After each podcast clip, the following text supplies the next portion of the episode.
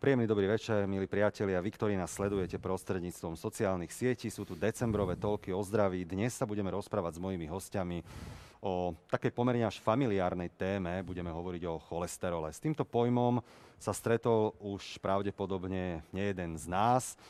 Uh, je asi uh, veľmi výrazným spôsobom ovplyvňuje celý náš životný štýl, to, ako sa správame, ako sa stravujeme, ako sme adherentní, o tom, akým spôsobom práve cholesterol ovplyvňuje nás ako ľudí, akým spôsobom cholesterol má vplyv na možno aj také ťažšie diagnózy, ako je infarkt alebo cievna mozgová príhoda. O tom sa budeme rozprávať s mojimi hostiami. Vítam prezidenta Slovenskej kardiologickej spoločnosti pána doktora Petra Hliváka. Dobrý večer a pána docenta Branislava Vohnouta, prezidenta Slovenskej asociácie aterosklerózy. Dobrý večer. Samozrejme, do tejto diskusie sa môžete zapojiť aj vy, a to prostredníctvom slajda. Mm, ako už vidím, nabiehajú nám e, prvé otázky. Určite sa k týmto otázkam v priebehu dnešných 60 minút dostaneme.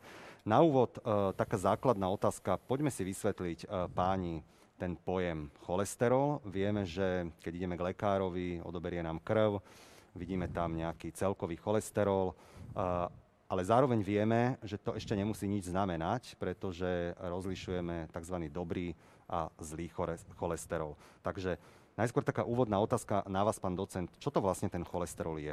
Keď to tak veľmi jednoducho poviem, tak cholesterol je jeden z tých tukov, ktoré práve si môžeme dať zmerať aj u, u lekára.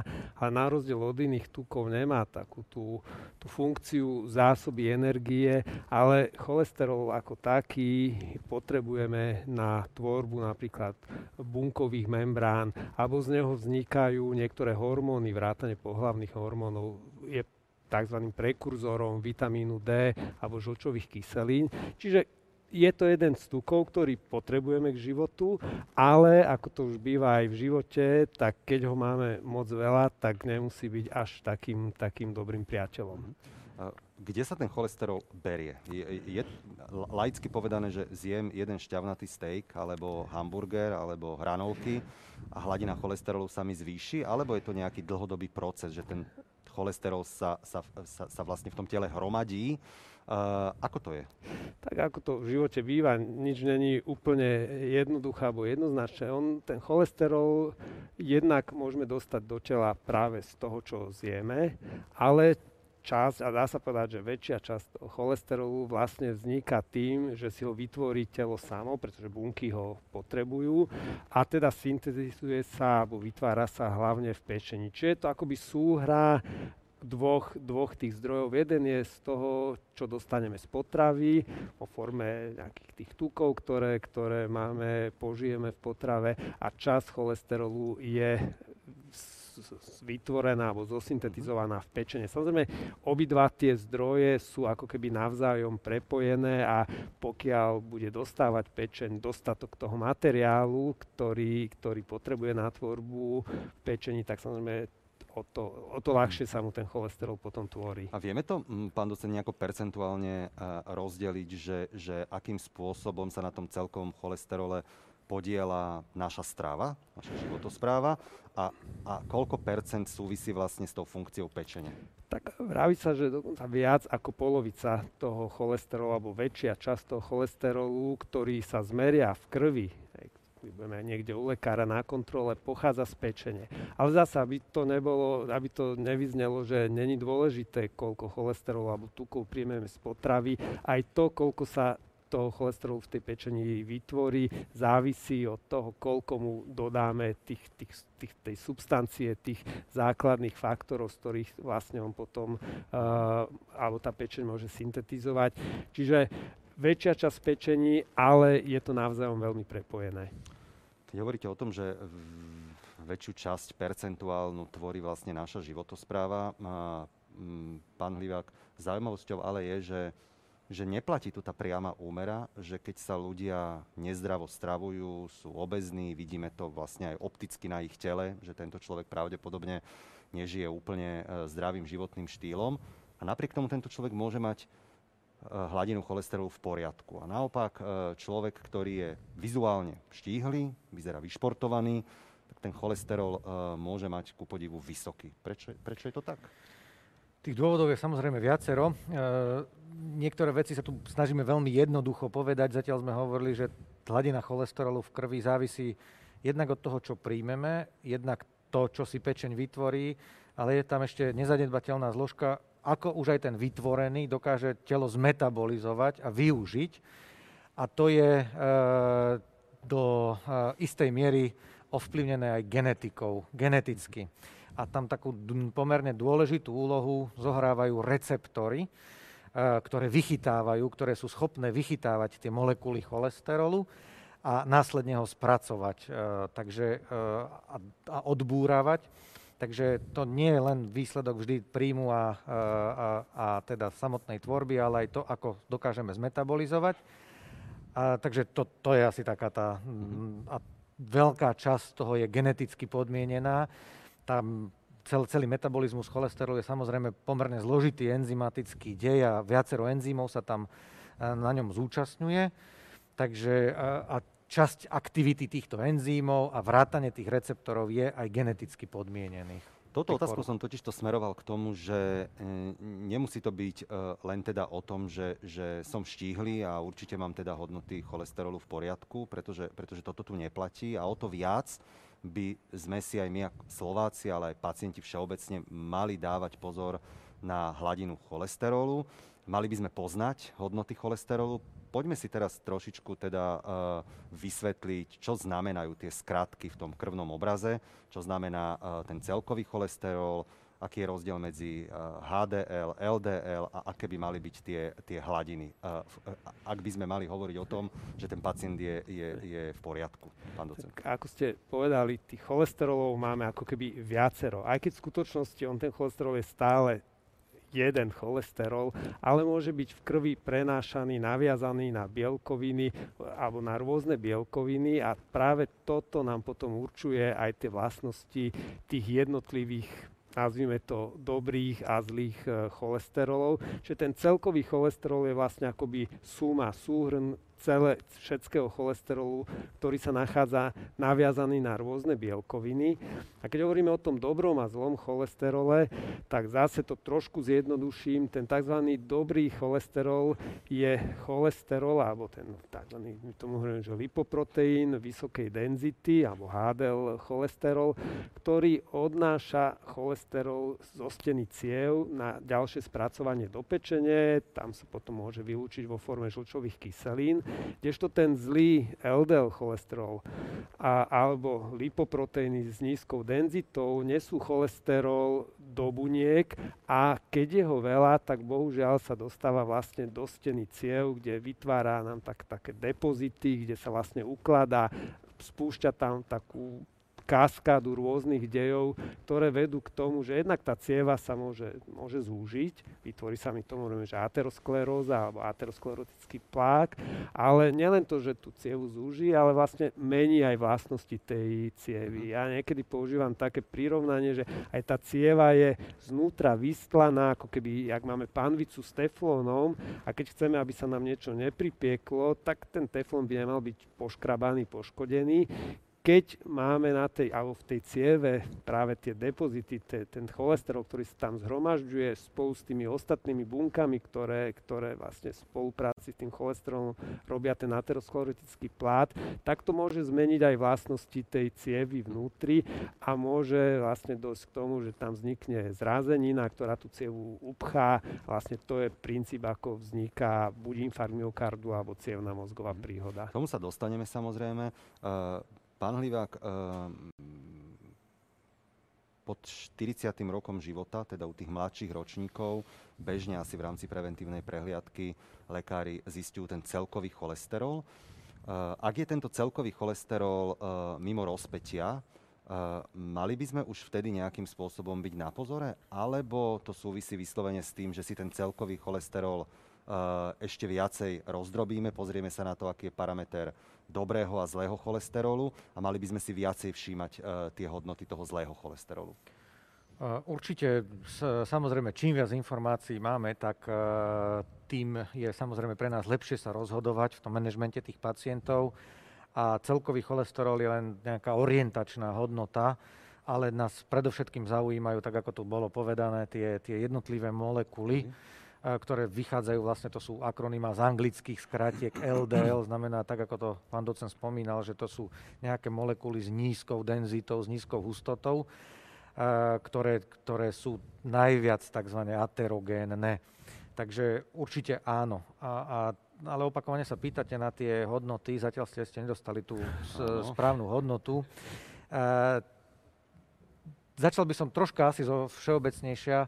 Väčšina kardiovaskulárnych ochorení e, má tzv. multifaktoriálny pôvod, my tomu tak odborne hovoríme, a e, multifaktoriálnu aj ešte aby som odbornejšie povedal, etiopatogenézu, to znamená viacero faktorov sa súčasne musí zísť u daného pacienta, aby bola schopná vyvolať uh-huh. dané ochorenie. Nikdy, takmer nikdy nestačí jeden, to sú extrémne prípady, e, tak ako som spomínal pri tých genetických e, poruchách, že je extrémne významne zvýšený jeden rizikový faktor.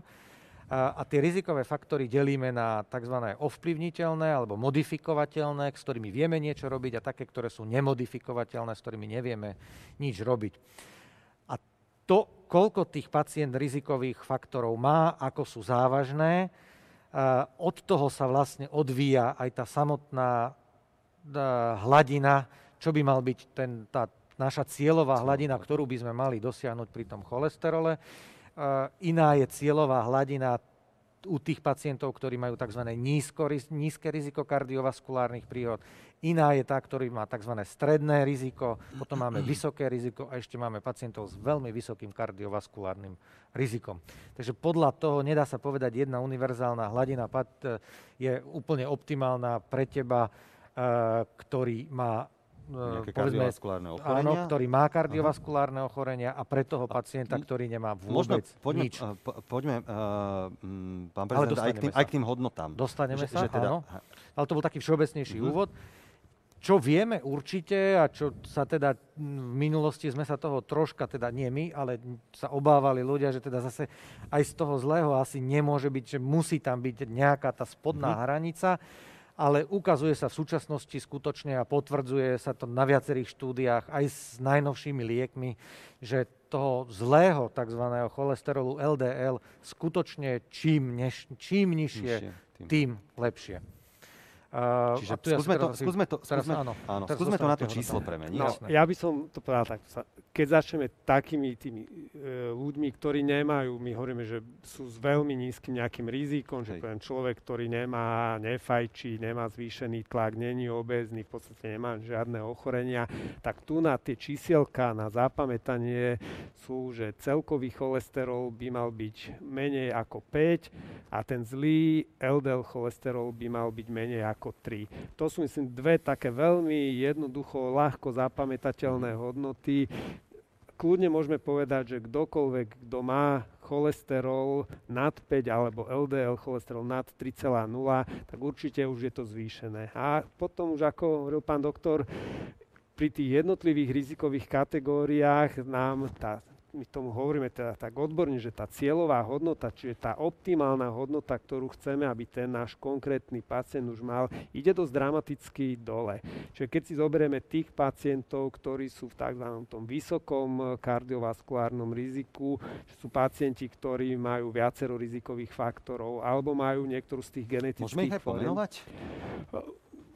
Cukrovka, obezita, zvýšený tlak, alebo potom tie vrodené formy zvýšeného cholesterolu, a, tak to sú pacienti, ktorí, ktorí majú vysoké kardiovaskulárne riziko. Samozrejme, trošku ešte záleží aj od toho, samozrejme fajčenie, to je veľmi dôležitý faktor, na ten nesmieme zabudnúť.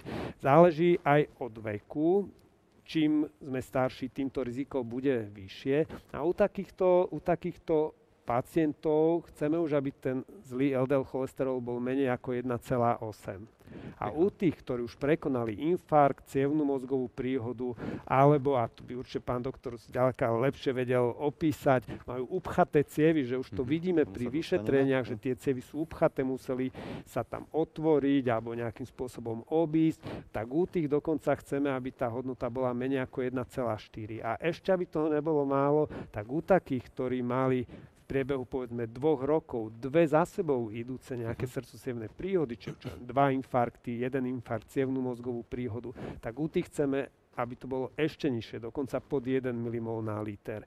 Čiže nedá sa to úplne zovšeobecniť. Ale tá kľúčová informácia tak, je, že, ty... že uh, zlý cholesterol, uh, hodnota 3 a čím menej, a menej tým samozrejme lepšie. Tak. Kde je, kde je uh, pán doktor Hlivak, tá hranica, že, že mám tú hodnotu LDL cholesterolu nad 3 a kde je tá hranica, kedy ešte to viem ovplyvniť, alebo budem sa to snažiť ovplyvniť, riešiť uh, zmenou životosprávy a kde je tá hranica, že toto si už vyžaduje skutočne lekára, špecialistu a mal by som to už e, liečiť a e, riešiť aj medikamentozne?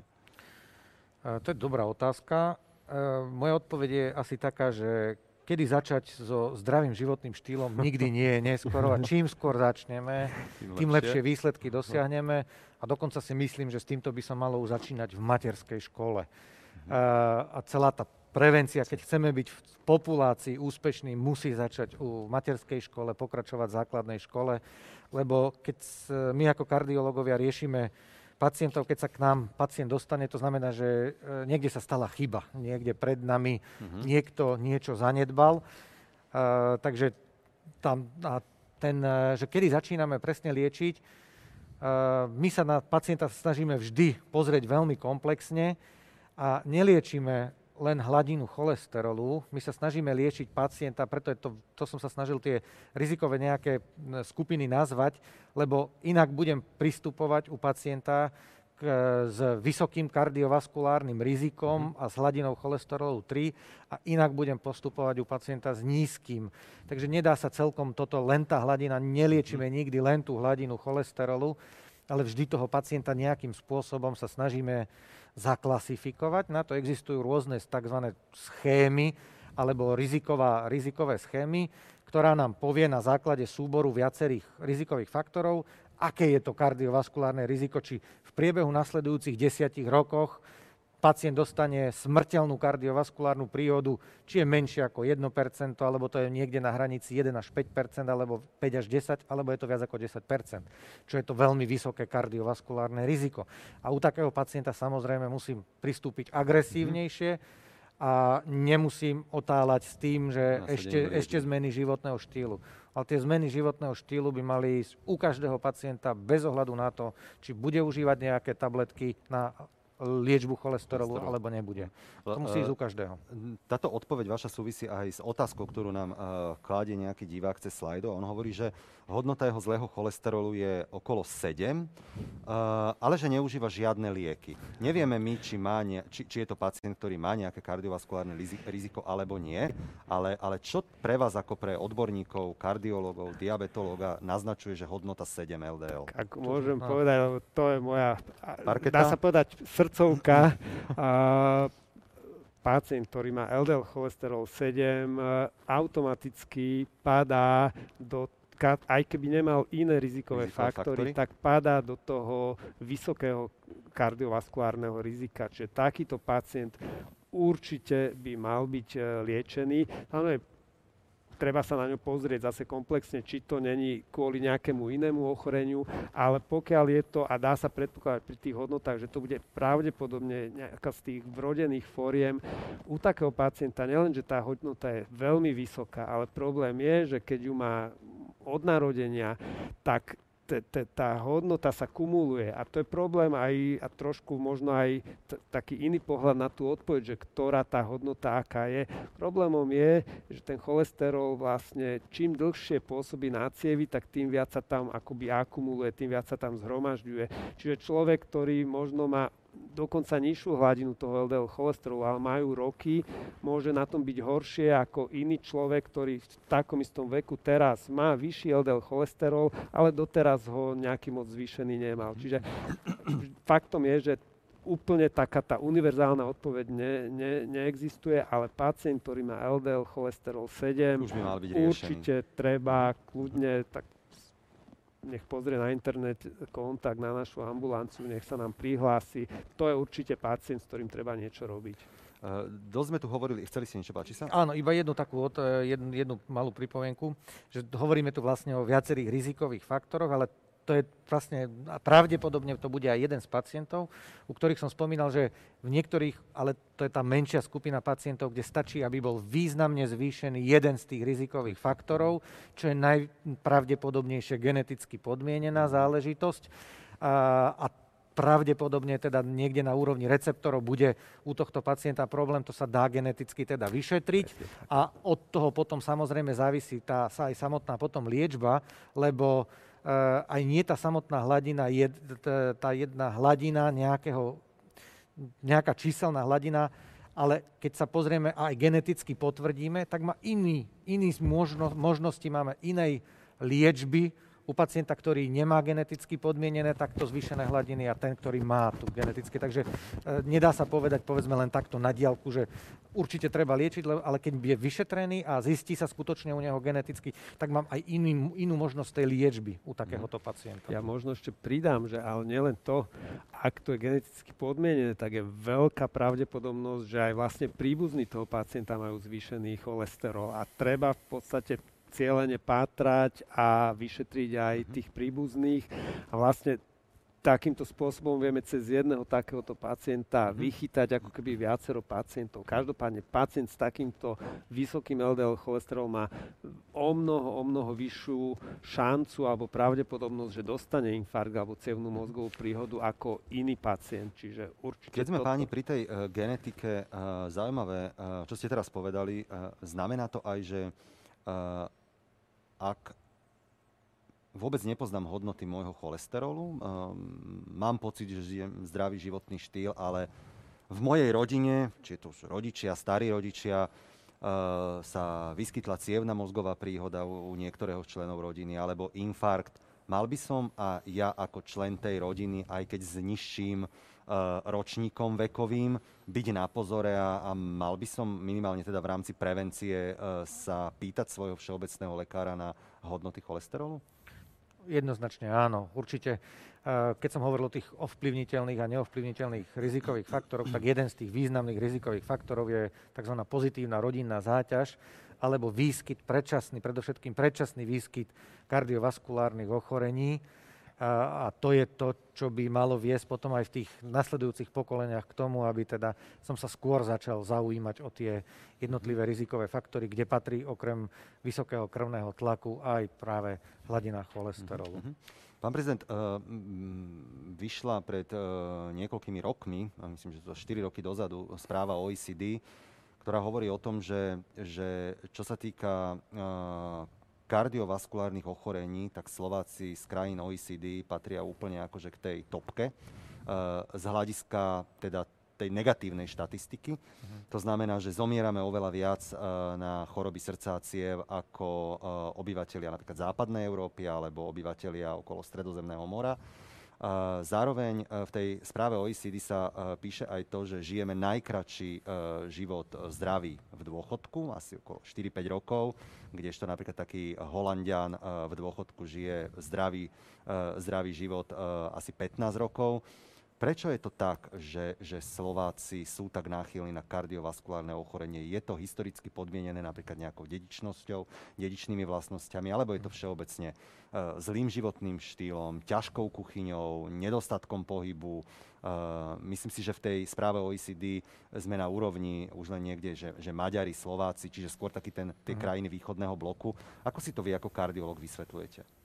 Uh, určite je za tým neexistuje jeden eh, vysvetliteľný faktor. Myslím, že tá správa vyvolala eh, množstvo aj tlačových a uh-huh. aj všelijakých iných výstupov a od tejto správy, ktorá bola asi v 2016 roku, eh, tak zároveň bola, aj keď si spomenieme tohto roku e, počas parlamentných volie, bola Áno, tiež jednou ústredných tép a diskusí. Lebo to súvisí s tými odvratiteľnými Odvratiteľ, Áno, čas súvisí samozrejme s tými odvratiteľnými uh, úmrtiami. Takže, ale odpoveď uh, nie, je, nie je jednoduchá. Uh, jedna, jedna z tých je m, taká administratívna, by som povedal, a štatistická. U nás pomerne sa traduje dlhé roky predovšetkým pri mm, tzv. listoch eh, a prehliadkách o úmrtí a vypisovaní keď sú obhliadajúci lekári privolávaní, teda to sú ešte otázky z 4-5 rokov dozadu, tak väčšinou, keď pacient náhle umrel, tak automaticky sa mu pridelovala diagnóza, tak on mal pravdepodobne infarkt, zomrel na infarkt, hoci nič nenasvedčovalo tomu, že by pacient mal mať nejakú závažnú ischemickú chorobu srdca, ale sa to tak nejako spaušalizovalo, že zomrel náhle, tak asi mal pravdepodobne mal infarkt. E, takže myslím si, že časť týchto, týchto štatistických údajov ide na vrúb tohoto. Mm-hmm. Ale čo je neočkriepiteľné, je to, že skutočne dominantnou príčinou úmrtí na Slovensku stále zaznamenávajú kardiovaskulárne ochorenia a drvivá väčšina z nich je práve podmienená aterosklerózou. A sú to jednak, teda ateroskleróza je systémové ochorenie, ktorá postihuje viacero, môže postihovať viacerých cievných systémov a nie je to len teda infarkt, teda postihnutie aterosklerózou vencovitých alebo koronárnych tepien, ale aj, ale aj e, cerebrovaskulárnych, to znamená, to sú tie cievne mozgové príhody, alebo e, periférne artérie, to znamená na dolných končatinách.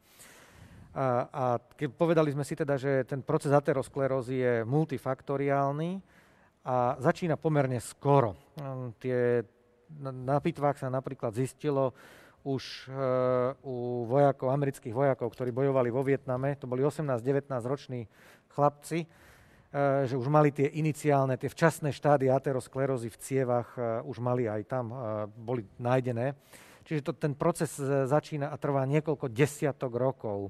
A väčšinou je to proces chronický, je to proces progresívny, kde sa striedajú také obdobia stabilné s obdobiami nestabilnými vo forme tzv. akútnych syndromov, že vznikne nejaký akútny syndrom. A prečo je to na Slovensku tak? Tak je to skutočne tá kombinácia toho životného štýlu, kombinácia stresu, kombinácia genetickej rodinej záťaže, nesprávnych, nesprávnych návykov, E, zdravie, myslím si, že stále v našich končinách berieme ako hmm. pomerne niečo samozrejme, čo proste si neuvedomujeme veľmi hodnotu zdravia a tak k nemu aj pristupujeme. A neuvedomujeme si závažnosť, si myslím, že viacerých kardiovaskulárnych ochorení, čo sa stáva aj v súčasnosti, keď pacient príde k nám na ambulanciu úplne s iným problémom, alebo aj príde k inému špecialistovi a pýta sa ho, či sa lieči na nejaké kardiovaskulárne ochorenie, povie, že nie, a dotyčný špecialista si všimne, že ale však veď využívate liečbu na hypertenziu. A on povie, ale však to je len na vysoký tlak, ale ten mám už v poriadku. E, je to také, že ale vidím tu, že v dokumentácii využívate aj e, liečbu na, práve na ten vysoký cholesterol. No však ale tak to, to nič nie je. To, to, to je proste, ja mám len cholesterol a ja mám len vysoký krvný tlak. No. Takže myslím si, že aj to uvedomenie si týchto, tých možných nežiadúcich dôsledkov týchto rizikových faktorov je podľa mňa v našich končinách úplne inak vnímaný, ako je vnímaný na západe. Áno, pretože s tým súvisia jeden prieskum, uh, ku ktorému som sa dostal a ten práve hovorí o tom, že, že uh, Slováci, ako verejnosť slovenská, uh, má pomerne dobré informácie o tom, že, že hladina cholesterolu, ak je zvýšená, že to nie je dobrá správa pre neho ako pre pacienta.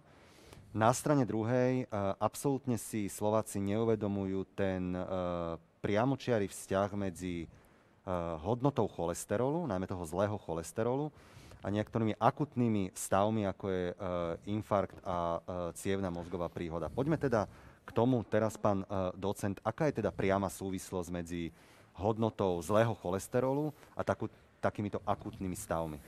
Tak my, čo vieme, alebo čo môžeme povedať tak odborne, môžeme povedať to, že práve ten zlý, ten LDL cholesterol je tzv. kauzálnym rizikovým faktorom. To značí, že vieme, že ten zlý LDL cholesterol ozaj je zodpovedný za vytvorenie aterosklerózy a dá sa povedať, že, že v podstate je to jeden, možno jediný z tých rizikových faktorov, ktorý pri nejakých samozrejme vysokých hodnotách dokáže aj sám naštartovať tento, tento proces. Čiže o tom, že LDL cholesterol je zodpovedný za to, že dostaneme alebo že sa bude u nás stvoriť ten proces toho zužovania tých ciev, nemáme žiadne, žiadne pochyby. Toto je ozaj faktor, ktorý je možno jeden z najviac sledovaných e, v medicíne.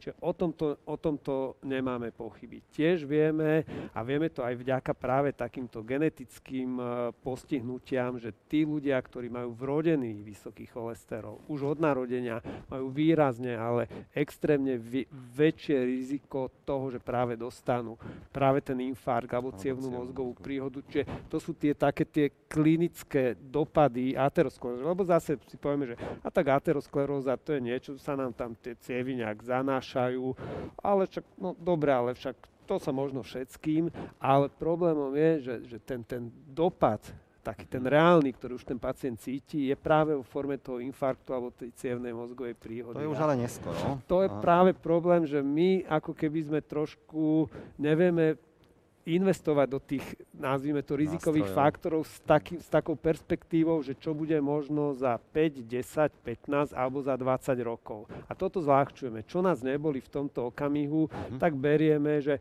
no, však to neboli, tak to asi nebude mm-hmm. také, také zlé. Čo si myslím, že napríklad v západnej Európe tí ľudia Hej. trošku viacej berú tú perspektívu Hej. a čo sa stane dostanem infarkt, prídem o prácu, nebudem môcť vykonávať to, čo robím teraz.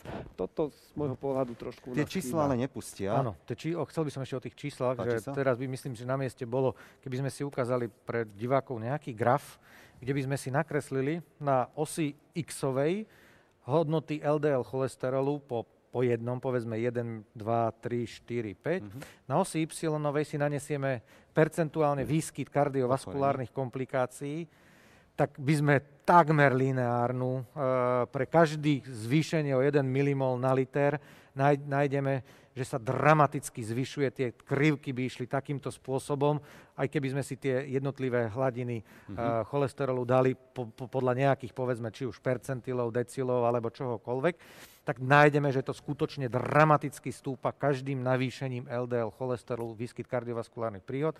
A takisto vieme opačne, keď o 1 milimol na liter znížime tú hladinu, tak dokážeme redukovať zhruba o 20 až 22% výskyt kardiovaskulárnych príhod. To je neuveriteľné.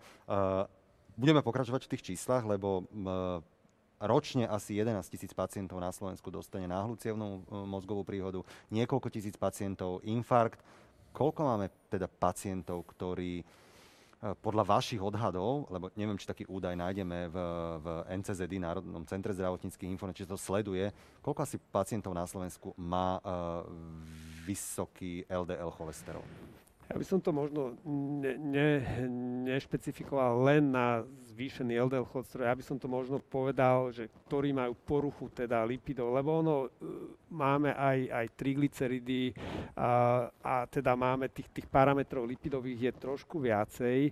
Oni sú samozrejme navzájom veľmi prepojené, ale ja si myslím, že nebudem, alebo úplne kľudne môžem povedať, že čo sa týka dospelej populácie, ja si myslím, že každý druhý človek, eh, ktorého by sme vyšetrili, že mu nejakú poruchu tých lipidov eh, nájdeme. A samozrejme, čím, eh, čím staršia populácia, tým to percento bude vyššie, čím pôjdeme nižšie vo vekových kategóriách, tým to bude menej. Ale kľudne si myslím, že môžeme povedať, že polovica populácie bude mať, bude mať poruchu lipidov, s ktorou by bolo treba niečo robiť. Hm. Rozprávali sme tu o tých, eh, o tých rôznych rizikových faktoroch. Je tu ďalšia otázka. Eh, divák sa nás pýta, že má cholesterol na úrovni 8, ale zároveň má aj vysoký tlak. Že či eh, to môžu navzájom, či to môže byť navzájom ovplyvniteľné a okrem toho užíva nejaké lieky na štítnu žľazu. No, ovplyvniteľné to je v tom, že má vlastne dva rizikové faktory. faktory. Cholesterol 8 už práve je hodnota, kde už ho to a priori dáva do toho, do tej viac rizikovej skupiny aj bez toho tlaku. Keď k tomu má aj vysoký tlak, tak to riziko sa, nie že zráta, možno sa násobí. Na druhú stranu je pravdou, že určité percento pacientov môže mať zvýšenú hladinu cholesterolu práve v dôsledku iného ochorenia. A asi najčastejšia tá porucha, ktorá môže spôsobiť zvýšenú hladinu cholesterolu, je práve znížená funkcia štítnej žlázy. Čiže určite u takého pacienta v prvom rade treba poliečiť e, ten problém alebo vyriešiť ten problém so štítnou žlázou, pretože bez toho aj tá liečba toho cholesterolu bude, bude ťažká. Mm-hmm. A to ešte, čo má, to je veľmi nepríjemná kombinácia vysoká hladina cholesterolu s vysokým krvným tlakom, lebo už sme tu niekoľkokrát hovorili teda, že tá molekula LDL sa dostane do tej steny cievy a s, s významným spôsobom, dokonca kľúčovým, je zodpovedná za samotný ten proces aterosklerózy v tej cievnej stene a hypertenzia alebo vysoký krvný tlak dokáže akcelerovať, zrýchliť celý ten proces mm-hmm. aterosklerózy a podielať sa na tom, že na, predovšetkým tie, tie kolisavé hodnoty a výstupy e, krvného tlaku môžu spôsobiť to, my hovoríme o tom, že ten aterosklerotický plát môže byť tzv. stabilný alebo nestabilný a práve pri neliečenom alebo zle liečenom vysokom krvnom tlaku a pri tých extrémne vysokých hodnotách môže dojsť tá, ten, tá aterosklerotická lézia alebo plát, e, na vrchu je taká čiapočka a tá môže prasknúť pri týchto extrémne vysokých hodnotách a dojsť k akutnej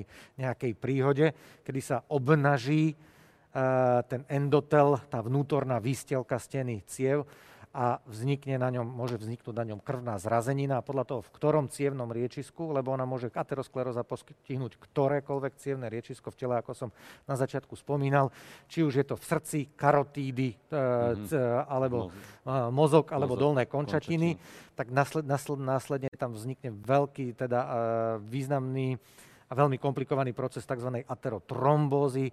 Na, na, naviažú sa tam krvné doštičky a krvná, vznikne krvná zrazenina a upchá v zásade to cievne riečisko za, tým, e, za tou krvnou e, zrazeninou a potom vznikne ten klinický obraz podľa toho, v ktorom e, cievnom riečisku sa to stalo, či už vznikne infarkt, alebo vznikne cievna mozgová príhoda, alebo tzv. akutná končatinová ischémia. Uh... Využijem príležitosť, že tu máme kardiologa, lebo do, niekoľkokrát sme už spomenuli uh, pojem ateroskleróza.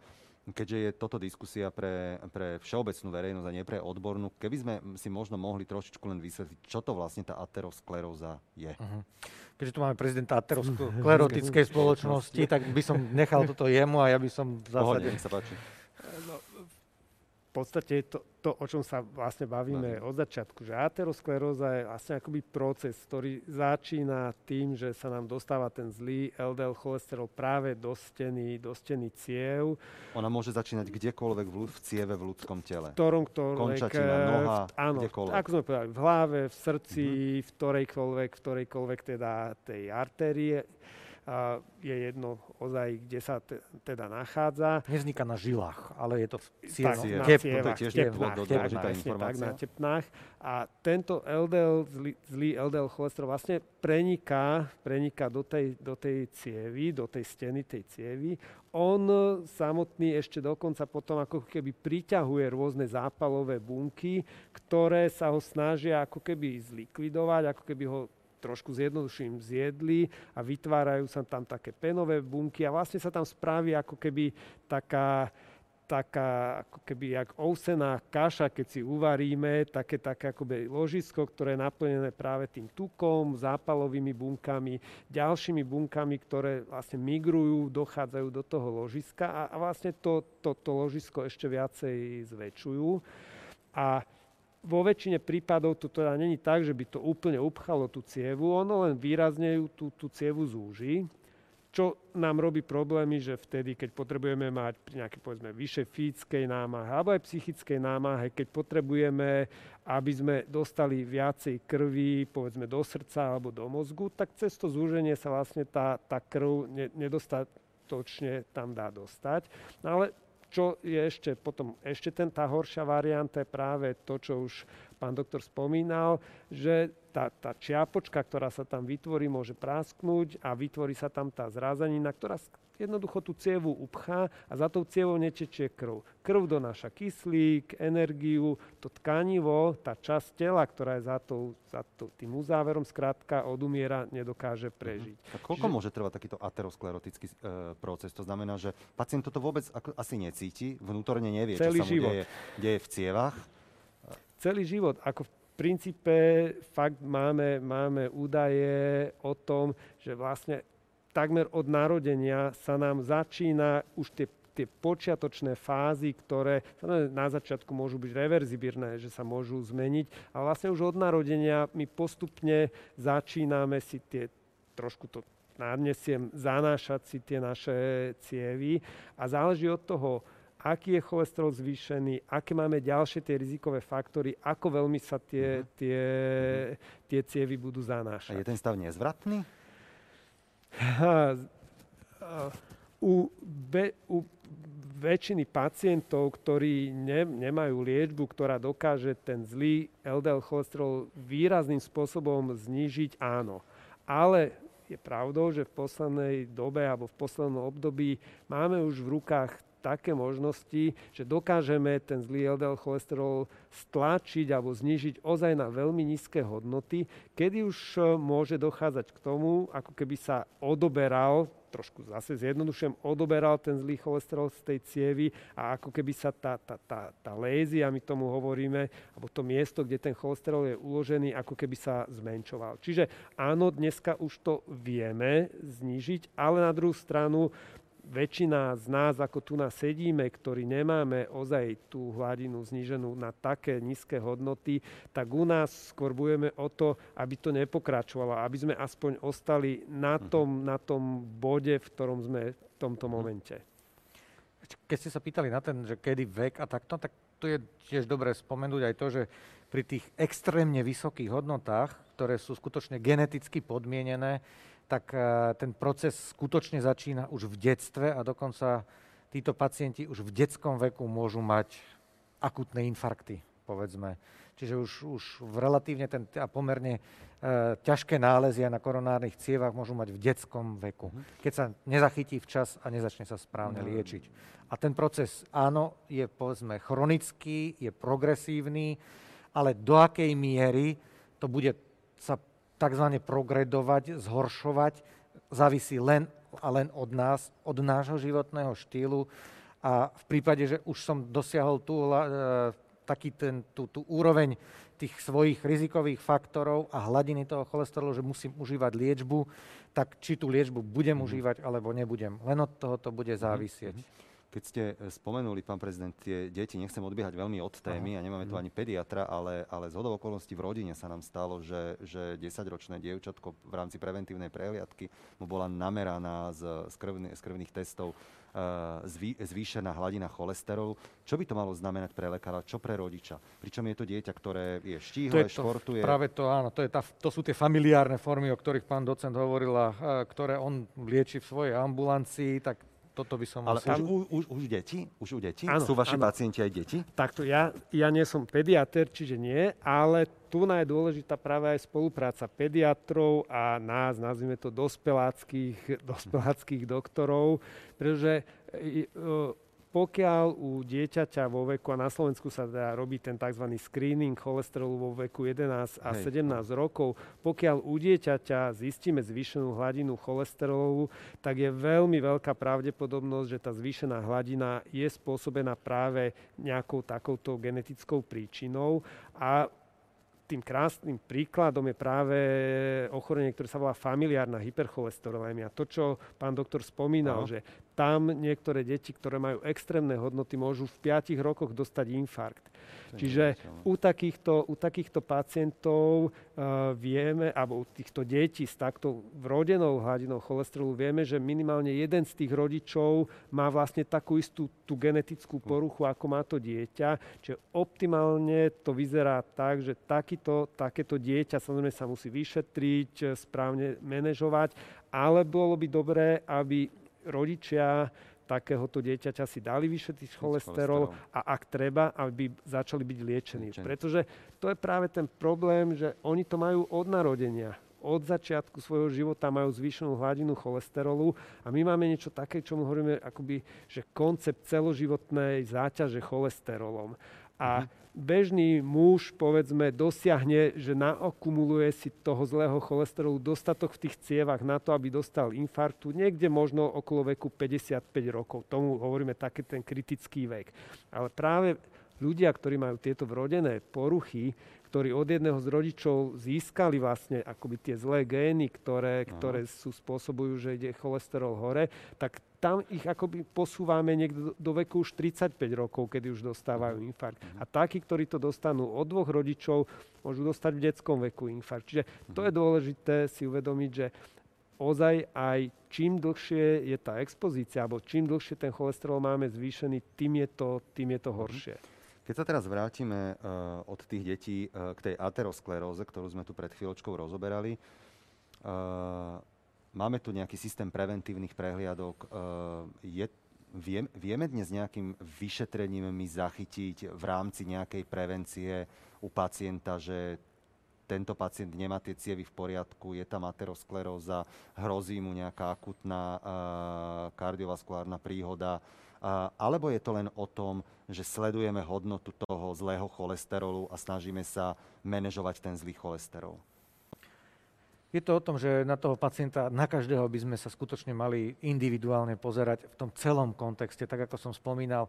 Uh, tam je veľmi dôležité si uvedomiť, ktoré sú tie rizikové uh, faktory, aký je ten rizikový profil toho pacienta, akú má pravdepodobne genetickú záťaž. Tá, vždy sa pýtame, preto sa pýtame, nepýtame sa len z čistej zaujímavosti, že čo, čo, čo vlastne ako to bolo u rodičov a prvostupňových príbuzných, či sa skutočne u nich nevyskytla nejaká závažná kardiovaskulárna príhoda v mladšom veku, tak ako to bolo spomínané, to sa hovorí o tom 55. roku života. A treba povedať teda, že, že cholesterol ako taký hladina nebolí, ale mhm. bolia komplikácie toho uh, procesu, ktorý ten zlý cholesterol, cholesterol spôsobuje. Podobne je to veľmi ako s vysokým krvným tlakom, že tie vyššie hodnoty mhm. krvného tlaku z počiatku neboli a takisto niekoľko rokov nepoznaný vysoký krvný tlak dokáže urobiť takúto kardiovaskulárnu komplikáciu. Ale nemôžem si ja teraz povedať, e, že pozerám som. takúto diskusiu, som celkom akože naplašený, že, že čo ak náhodou, aj mňa sa týka ateroskleróza, tak zajtra pôjdem k lekárovi si dať vyšetriť cievy. To asi takto nefunguje. Uh, nie, nie, nefunguje to uh, takýmto spôsobom. Na to sú presne stanovené tie rizikové kategórie, u koho pátrať. My tomu hovoríme po tzv. subklinickej. Uh, subklinických, to znamená, klinické je niečo, čo už je zrejme, že pacient má niekde ateroskleroticky postihnuté, nejaké cievne riečisko, ale sú skupiny pacientov, kde skutočne patrí do takého tzv. vysokého rizika, kde aktívne by sme mali pátrať po tzv. subklinickom poškodení ciev. To znamená, to je také poškodenie, kde, som pre, kde je veľká pravdepodobnosť, uh, že, že ateroskleróza sa na nejakých cievach nachádza, uh, ale ešte sa klinicky nestihla prejaviť. Ale nemusíme to robiť zase úplne u všetkých pacientov, pretože uh, aj aterosklerózou postihnuté cievy v niektorom cievnom riečisku neznamená automaticky, že povedzme musím robiť nejaké intervenčné riešenie, samozrejme. Uh-huh. A, ale napríklad, keď sa bavíme o tých cievach na srdci, v prípade, že má pacient potvrdené aterosklerózou postihnutie koronárnych artérií, takzvanú má koronárnu chorobu srdca alebo ischemickú chorobu srdca, tak v eh, istých prípadoch sa vie, že medikamentózna liečba je eh, nadradená eh, liečbe intervenčnej. Ale každopádne, keď už je vysoké podozrenie na aterosklerózu, tak tá liečba je skutočne určite na mieste. Zostaneme pri atero- ateroskleróze. Pán docent, máme tu otázku, že aký je rozdiel medzi stabilným a nestabilným uh, aterosklerotickým plátom? No práve ten nestabilný plát, to je to, čo by sme moc nechceli. To je ten plát, kde do, môže dojsť práve k tej situácii, ktorú sme tu už asi dvakrát spomenuli, že kedy sa v mieste toho nestabilného plátu on môže prasknúť alebo sa teda ozaj výrazným spôsobom zmení, zmení funkcia alebo vlastnosť to, tej cievy, ktorá, ktorá, alebo tej výstelky tej cievy, toho teflónu, jak som to ja nazval, ktorá je nad tým, nad tým plátom. A keď je nestabilný, praskne, tak to je vlastne signálom preto, aby sa tam vytvorila zrazenina. Lebo to je niečo neprirodzené. Poškodí sa nám ten teflón a krv sa to snaží upchať. Vidí tam nejakú dieru, niečo, čo by tam nemalo byť začne tam vytvárať zrázeninu, ktorá síce nám upchá dieru, ale bohužiaľ nám upchá aj, aj cievu. Takže to je, to je tá horšia varianta. My práve tieto nestabilné pláty nechceme. Chceme, ak už tam teda máme tie, tie, tie, tie lézie alebo tie pláty, tak práve chceme, aby boli stabilné. Uh-huh. Uh, pán doktor Hlivák, je, um, vyskytuje sa často vo vašej klinickej praxi, že na vaše špecializované pracovisko tu do Bratislavy príde pacient s akutným infarktom, uh, vy ho odliečite, zachránite mu život, ale sa ukáže, že tento pacient teda mal vysoký cholesterol, mal aterosklerózu, vôbec nebol riešený, vôbec sa neliečil, nebol pod dohľadovaní všeobecného lekára ani špecialistu. Stávajú sa takéto prípady? Stávajú. Stávajú sa, čo môže na prvý pohľad vyzerať ako infarkt ako blesk z jasného neba, že doteraz som bol zdravý a zistí sa také závažné, uh, závažné viaccievné tzv. koronárne postihnutie, ktoré hovorí o tom, že ten proces tam skutočne niekoľko rokov, niekoľko rokov prebiehal.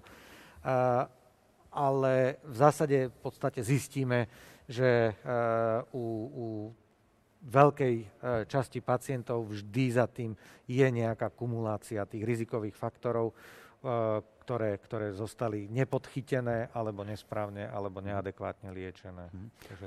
Možno, aby som len k tomu Páči dodal, sa? že ono možno by bolo takým dobrým tým leitmotívom fakt povedať aj poslucháčom alebo divákom, že aj v rámci tej otázky na, na tie vyšetrenia, ono je dôležité u, u ľudí, ktorí ešte nemajú, nemajú nejaké ťažkosti, minimálne teda vedieť, že či majú tie rizikové faktory, lebo tie ich potom stávajú do toho vyššieho rizika, čiže mali by vedieť, aký majú cholesterol, mm-hmm. aký majú tlak, ja neviem, či majú optimálnu váhu, nemali by fajčiť. To sú, to sú tie rozhodujúce faktory, ktoré držíme sami v rukách. V akom veku sa ale sleduje v krvných testoch LDL cholesterol? Cholesterol? No u nás ten systém, ako je nastavený, tak jednak robíme ten, ten tzv. pediatrický screening, čiže v 11 a 17 rokoch. Tam práve chceme odchytiť akoby tie vrodené formy. A potom, jak, mám, jak systém teda je nastavený, tak v 40 rokoch by sme mali každý z nás ísť na takú tú preventívnu prehliadku, kde súčasťou toho vyšetrenia je práve aj vyšetrenie cholesterolu.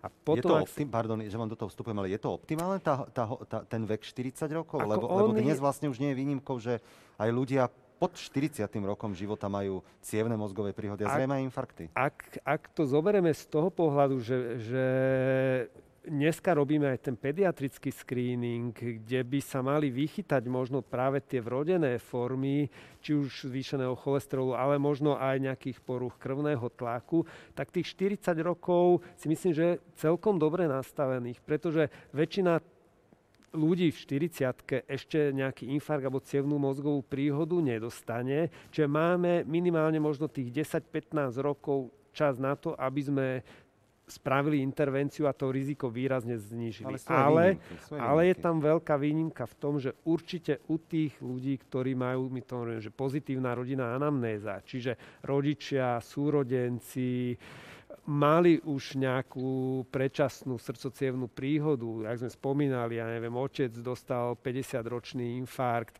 mama dostala neviem, 55-ročná infarkt alebo cievnú mozgovú príhodu, tak u tých určite by bolo dobré vlastne spraviť, eh, spraviť takéto vyšetrenie skorej. Ale u bežnej populácie tých 40 rokov, hovorím, máme ešte relatívne čas na nejakú intervenciu a na druhú stranu aj cez takýchto pacientov vlastne vieme odchytiť jednak možno ešte aj ich žijúcich rodičov, lebo ak zistíme nejakú závažnú poruchu, tak môžeme vyšetriť aj rodičov, respektíve podchytíme aj deti. Čiže z istého pohľadu si myslím, že tých 40 mhm. rokov není, není zlých, ale vždycky sa to dá robiť určite aj lepšie. Aká je potom tá bežná prax? E, ak sa v takomto veku, okolo 40. 45.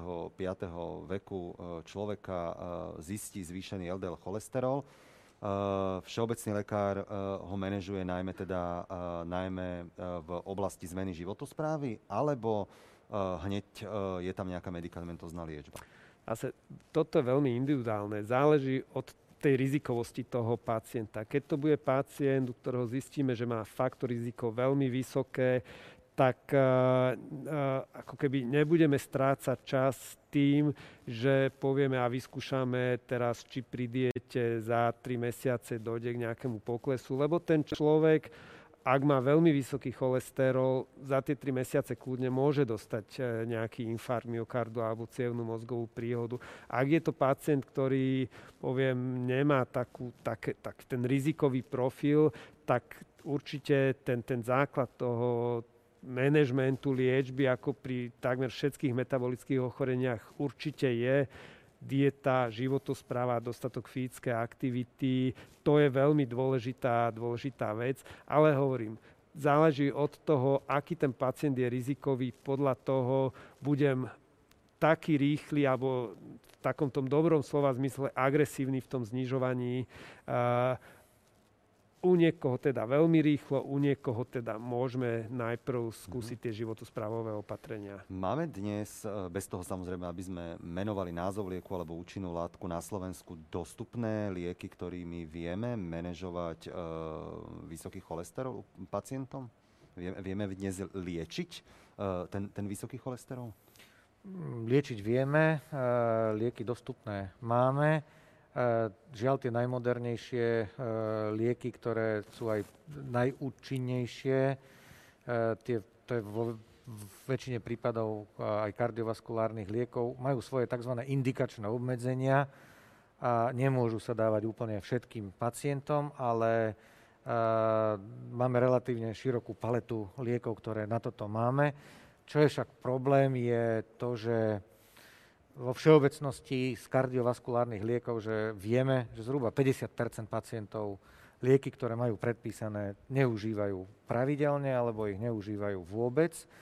A aj tie staršie štúdie, ktoré eh, aj na Slovensku máme, eh, ktoré sa pozreli na pacientov, ktorí, ktorí užívali liečbu na eh, vysoký cholesterol, tak skoro 80% z nich nedosahovalo tzv. cieľové hodnoty. A v čom to je? Lebo viem, že napríklad aj o liekoch, ktoré by pacienti mali užívať na zníženie cholesterolu, korujú rôzne mýty, hoaxy. Dnes žijeme v dobe sociálnych sietí a, a všetko sa dočítame na internete. Majú tí pacienti teda takéto skreslené informácie o tom, že, že ten uh, liek radšej nebudem užívať, lebo? No, bohužiaľ áno ako ja to niekedy prirovnávam k situácii veľmi podobnej k tomu, čo sa deje okolo očkovania uh-huh. a vakcinácií. Veľa pacientov ozaj dneska verí rôznym zdrojom z internetu od ľudí, ktorí vôbec nemajú alebo sa nezaoberajú ozaj profesionálne liečbe a, alebo nemajú medicínske vzdelanie a bohužiaľ veľmi často dokážu ovplyvniť veľké množstvo pacientov. Čiže ten, ten odpor proti liečbe na znižovanie cholesterolu je relatívne vysoký a dosť ťažko, musím teda povedať, sa v každodennej praxi voči nemu, voči nemu bojuje. Napriek tomu, že ozaj máme účinné lieky, tie lieky sú paradoxne, podľa mňa patria práve k tým bezpečným liekom. To lieky na znižovanie cholesterolu myslím, že aspoň skupinu určite môžeme spomenúť. Tá základná, vlastne ten zlatý štandard liečby, ktorý máme dneska, sú statíny, ktoré akoby znižujú tvorbu cholesterolu práve v pečení. Tak to sú lieky, ktoré majú možno najviac štúdí spravených na pacientoch, čiže my vieme, vieme čo robia, ako to robia, vieme, aké majú benefity. Samozrejme vieme, že majú ako každý mhm. jeden liek aj nejaké možné vedľajšie účinky, ale ten benefit je výrazne vyšší pre to, Mení sa postoj pacientov k liečbe eh, v prípade, ak už prekonali napríklad cievnú mozgovú príhodu alebo infarkt? Sú tí pacienti už opatrnejší, majú možno, že už aj nejaký strach pred nejakou reverzibilitou toho ochorenia, čo ak dostanem druhý infarkt. Sú tí pacienti v úvodzovkách poslušnejší? V tej adherencii? Na začiatku áno, ale, ale nie všetci z dlhodobého hľadiska, ako keby tam existuje nejaký taký fenomén, že zabudnú na to, uh-huh. a, čo sa im prihodilo, čo sa prihodilo a je pomerne značná časť tom, takých pacientov, čo my hovoríme, či k tej liečbe prilnú tá adherencia časom, časom klesá k, k liečbe. Zrejme aj z hľadiska nákladovosti na, na financie z verejného zdravotného poistenia oveľa viac e, túto krajinu stoja pacienti, ktorí sú po cievnej mozgovej príhode a po infarktoch, ako pacienti, ktorých by sme zachytili v nejakom štádiu, že majú zvýšený cholesterol a liečili by sa. Zrejme to nemáme asi nejako vyčíslené, ale asi táto logika tu platí. Že, že tá prevencia, aj keď teda mám zvýšený cholesterol, ale sa liečím, užívam lieky, je ďaleko lacnejšia ako potom ďalší manažment pacientov s akutnou príhodou. No. U, určite áno. Ono, jednak ten, e, tá cena tej prevencie není len v samotnej cene toho, že porovnávame cenu tých liekov, ktorý ten pacient berie oproti cene nejakého toho už výkonu uh-huh. alebo tej akutnej starostlivosti pri infarte, pri cievnej mozgovej príhode. Ale tá cena, ktorú vlastne prevenciou môžeme uchrániť, je aj v tom, že ten pacient má kvalitný život, môže pracovať, keď je zdravý odvádza dane, vytvára nejakú hodnotu a toto vieme, že výrazne, výrazne prevyšuje ten benefit tej prevencie výrazne ozaj pre, prevyšuje potom tie náklady, ktoré mhm. sú, prevyšuje v tom pozitívnom slova zmysle. Mm-hmm. A, tie náklady, ktoré potom máme ozaj veľké s liečbou pacientov s akutnými príhodami a ktorí už vo väčšine prípadov nebudú mať taký plnohodnotný mm. život, ako mali pred tou, pred mhm. tou príhodou. Idú Vianoce, idú sviatky, také tie tradičné menu na slovenských stoloch, to je, to je majonézový šalát, nejaká vyprážaná ryba, nejaké, nejaké, nejaké koláče. Uh, máme niekoľko otázok aj v rámci slajda, kde sa nás, kde sa nás uh, pýtajú diváci, že aké sú také tie super potraviny, ktoré by sme mali uprednostniť a ktoré nám znížia ten cholesterol a naopak čomu by sme sa mo- mali vyhnúť. Uh, možno sa teraz trošičku dostanete do roli takých tých výživových poradcov. Čo odporúčate vašim pacientom? Aké sú teda tie vhodné potraviny a naopak, čo teda vôbec nie? Ja, ja trošku musím tým, že som diabetolog, tak ja sa denodene stretávam práve s tým, že chudák pacient dojde celý vystresovaný, povie, Ježiš Mária, ten doktor mi úplne všetko zakáže. Zakázal, ono treba ako ku všetkému pristupovať s istým nadhľadom a samozrejme racionálne. Čiže není to o tom, že nesmiem niečo, môžem princípe čokoľvek, ale v nejakom len limitovanom množstve a čo nechceme teda, aby sme nejak pravidelne konzumovali, budú práve veci, ktoré obsahujú veľa tukov. A my hovoríme, že také tie zlé tuky sú tzv. tie nasytené, mastné kyseliny alebo nasytené tuky, ktoré bývajú vlastne v živočišných tukov nejakých to, čo máme radi, klobásy, salám a slanina, e, ten práve majonézový šalát vo vyprážaných, vo vyprážaných e, nejakých e, jedlách ale aj v jedlách, ktoré paradoxne sú bohaté povedzme na, na jednoduché cukry ktoré sa tiež dokážu potom premeniť na zásobné formy, ktoré sú vo forme práve tukov.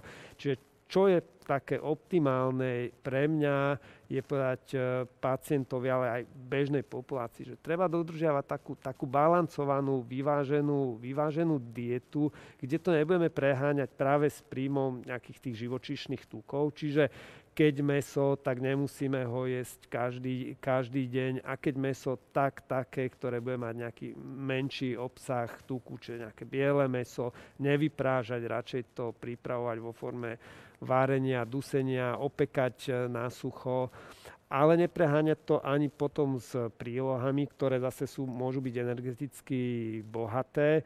Keď nejaké tuky, tak preferujeme také tie, ktoré pochádzajú z rastlinných zdrojov, čiže oleje, olivový olej alebo z niektorého, z niektoré povedzme zeleniny nevyprážať, ako som povedal. Ale keď ste spomínali tú vyprážanú rybu, tak ryby by sme mali dvakrát až trikrát do týždňa konzumovať. Nehovorím, že práve teda vyprážanú v brezlách, kde to 10 mhm. minút močíme v horúcom oleji, ale ryby sú napríklad dobrým zdrojom práve tých, tých dobrých tukov, ktoré, ktoré by sme mali. Čo pán docent je povestné vajíčka, lebo o vajíčkoch sa, o vajíčkach sa väčšinou hovorí, že vajíčko obsahuje vysoký cholesterol, tie nejedz. Keby ste sa ma to spýtali na začiatku mojej kariéry, tak vám poviem žiadne vajíčka, nie, že to, to je zlé.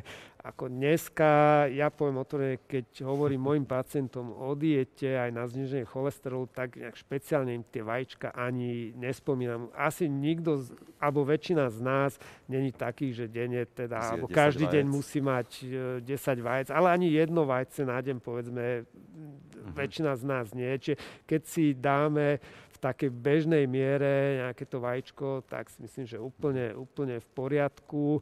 Ako tá, tá strava má byť vyvážená, čiže aj tie vajíčka môžu byť dobré, ale nesmieme to preháňať. Nemôže ich byť veľa a nemôžeme to doplňať ešte nejakými ďalšími inými zdrojmi tukov nevhodnými, tie, ktoré som spomínal. Čiže vajíčka už dneska nie sú až taký strašiak, ako by som teda... Blížime sa páni eh, ku koncu našej relácie. Poďme si teda zhrnúť také tie najdôležitejšie odkazy pre verejnosť, pre tých, ktorí nás eh, sledovali a ktorí si nás možno, že pozrú ešte aj, aj z archívu. Eh, Poďme teda najskôr tým hodnotám. Teda hovorili sme, že, že aká by mala byť tá optimálna hodnota zlého cholesterolu. Uh, to sme hovorili, že 3, ale čím menej, tým, tým lepšie. Uh, to platí. Uh, hovorili sme o tom, že treba sa pozerať aj na to, že či je tá hodnota cholesterolu ovplyvnená životosprávou, alebo či je to dedičné. A teda v prípade, ak, ak viem, že sa v rodine mojej vyskytla cievna mozgová príhoda, alebo, alebo ateroskleróza, alebo infarkt, tak mal by som byť samozrejme aj ja na pozore. Jedna vec je samozrejme to, akým spôsobom budeme vplývať na populáciu, ktorá má treba ten kritický vek 55 a vyššie. Tí by sa teda mali správať zodpovedne a, a mali by si dať pravidelne pri preventívnych prehliadkách, teda, teda je, to, je to automatické, že vám lekár v takomto veku e, vezme odbery a pozrie sa na ten LDL cholesterol, alebo si to pacient musí nejakým spôsobom vyžiadať? No automatické, ako aj v rámci toho vyšetrenia napríklad u tých 40 ročných, čiže ja by som to úplne na tých 55 rokov, lebo to už, už môže byť neskoro, Neskoro. ale od tých 40 rokov, čo si myslím, že je dôležité, aby sme ozaj chodili na tie preventívne prehliadky, ktoré máme zaplatené zo zákona, je to hradené zdravotnou poisťovňou.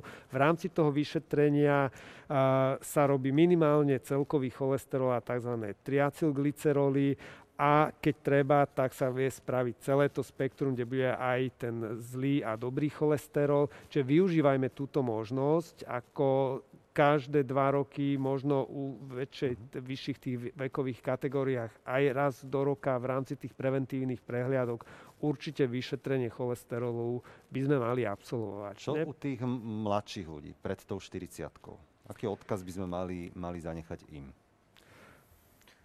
Zase, ak majú v rodine výskyt, e, nejaký predčasný výskyt infarktov, cievných mozgových príhod, treba byť na pozore a treba sa aj možno aj dožadovať toho vyšetrenia, povedať, no ale môj otec má cholesterol zvýšený, mal infarkt 55-ročný, ja nechcem tiež skončiť ako on, tak dajte mi vyšetriť e, cholesterol. To je dôvod na to, aby, aby sme vyšetrili takého pacienta aj v mladších vekových e, skupinách. E, Pre mňa je hlavne odkaz v tom, že ktokoľvek, v ktorejkoľvek vekovej skupine nás teraz počúva, tak si myslím, že e, keď už nežije tým zdravým životným štýlom, aby to urobil hneď od dneska, e, keď mu vyjde a bude sa dožadovať tej hladiny cholesterolu a vyjde mu v úvodzovkách dobrá hladina, nie je to dôvod na to, aby ten odkladal to začatie toho životného, Životného štýlu. štýlu. A to spočíva skutočne v komplexnom, e, v nejakom pohľade.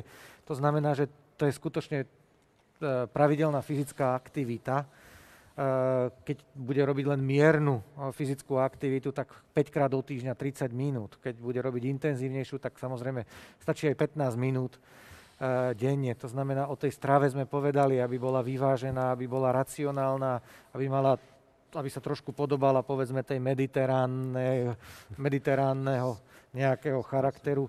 Neznamená, že niečo nesmie vôbec jesť. To znamená, e, keď e, je to človek, ktorý raz do týždňa je ryby, tak e, normálne pripravené v úvodzovkách, tak si myslím, že na, na Vianoce mu ten jeden vyprážaný kapor určite si nemusí odopierať. O, o, o tej strave sme hovorili. To znamená, aby sa dostal na optimálnu hmotnosť. E, to je to BMI, BMI. niekde takzvané medzi 20-25, potom máme aj nejaké centimetre obvodu pása, ktorého, pod ktoré by sa mal dostať, aby sa vyhol nadhmotnosti, keď má obezitu, aby sa dostal najprv do tej, toho pásma nadhmotnosti a potom do tej optimálnej hmotnosti. E, keď fajčí, aby prestal dnes už, e, zajtra už bude neskoro, aby v tej strave sa trochu obmedzil v tých, aj v tom príjme tých cukrov, sacharídov, cukrov, cukrov a, a, a aby zbytočne neprisálal si bez toho, aby to jedlo ochutná, lebo tej, skutočne tej, tých, tých skrytých solí je pomerne dosť v tých polotovaroch. A, aby sa vyhýbal nejakým stresujúcim, aby dostatok spal. A, o fajčení som hovoril, alkohol len striedmo, a to sú a také potom veci. máme, pán doktor, ten liečebný režim. A, a potom je máme liečebný problém na režim, keď už mu ten lekár tú, tú, tú liečbu predpíše, aby ju užíval. Ateroskleróza, sme tu opakovane hovorili, to je chronické progresívne ochorenie. Aby si nemyslel, že keď sused mal infarkt a povie sa, že však ale jeho vyriešili, otvorili mu cievu, žiaden z tých intervenčných e, výkonov nerieši aterosklerózu ako proces, ale vyrieši to jedno zúženie v tom aterosklerotickom procese, e, lebo to je difúzny častokrát, môže byť difúzny ten proces postihujúci viaceré cievy a vyrieši vždy len to jedno jediné miesto zúženia aj pri tom infarkte aj pri tých iných intervenciách sa vyrieši to jedno jediné miesto, ale nevyrieši sa proces aterosklerózy. To je už na tom pacientovi, aby ho skúsil zastabilizovať a zastaviť ten proces práve kombináciou eh, toho zdravého životného štýlu a tými liekmi, ktoré, ktoré by eh, sme hovorili o tom, či dokážeme alebo nedokážeme, tak jedn, niektoré z tých liekov Eh, aj keď v minimálnom množstve, minimálne zastabilizujú ten proces, aby nepokračoval ďalej. A niektoré z tých moderných liekov dokonca majú aj také tendencie eh, zr- zregredovať, to znamená ako keby trošku zvrátiť ten proces, ale do nuly ho už nedostanú. A k tomu môžem povedať len ozaj, že možno, že každý ten pacient by si mal uvedomiť, že prvom rade to robí pre seba. Je to investícia do svojho zdravia, ale aj do svojej dobrej kvality života. A pacientom vždy hovorím, ja sa poteším, keď máte dobré výsledky, ale primárne to robíte pre seba, nie preto, aby som sa ja tešil, ako ja sa viem tešiť aj z iných vecí. Čiže toto si treba uvedomiť. Každý by mal asi vedieť fakt hladinu cholesterolu, aký má tlak, povedať si, nebudem fajčiť. Zdravo žiť. Zdravo žiť. Ako myslím, že tam není o čom. Výborná diskusia, páni. Množstvo, o tom, že bola zaujímavá, svedčí aj tým množstvo otázok, ktoré nám prišlo cez slajdo. My sme všetky samozrejme nezodpovedali, lebo nemáme taký priestor. Ja budem rád, ak v tejto diskusii budeme môcť uh, možno aj v tejto zostave pokračovať uh, budúci rok. Prajem vám v každom prípade pekné sviatky, rovnako pekné sviatky, uh, zdravé Vianoce, predovšetkým prajem aj všetkým vám, ktorí ste nás dnes sledovali. Verím, že ste sa opäť cítili dobre. My tu budeme eh, aj v januári. Budeme sa rozprávať o prevencii. Dovtedy vám prajem eh, dovidenia a ešte pekný večer. Ďakujem. Ďakujem za pekný večer. Pekný večer a príjemné sviatky všetkým.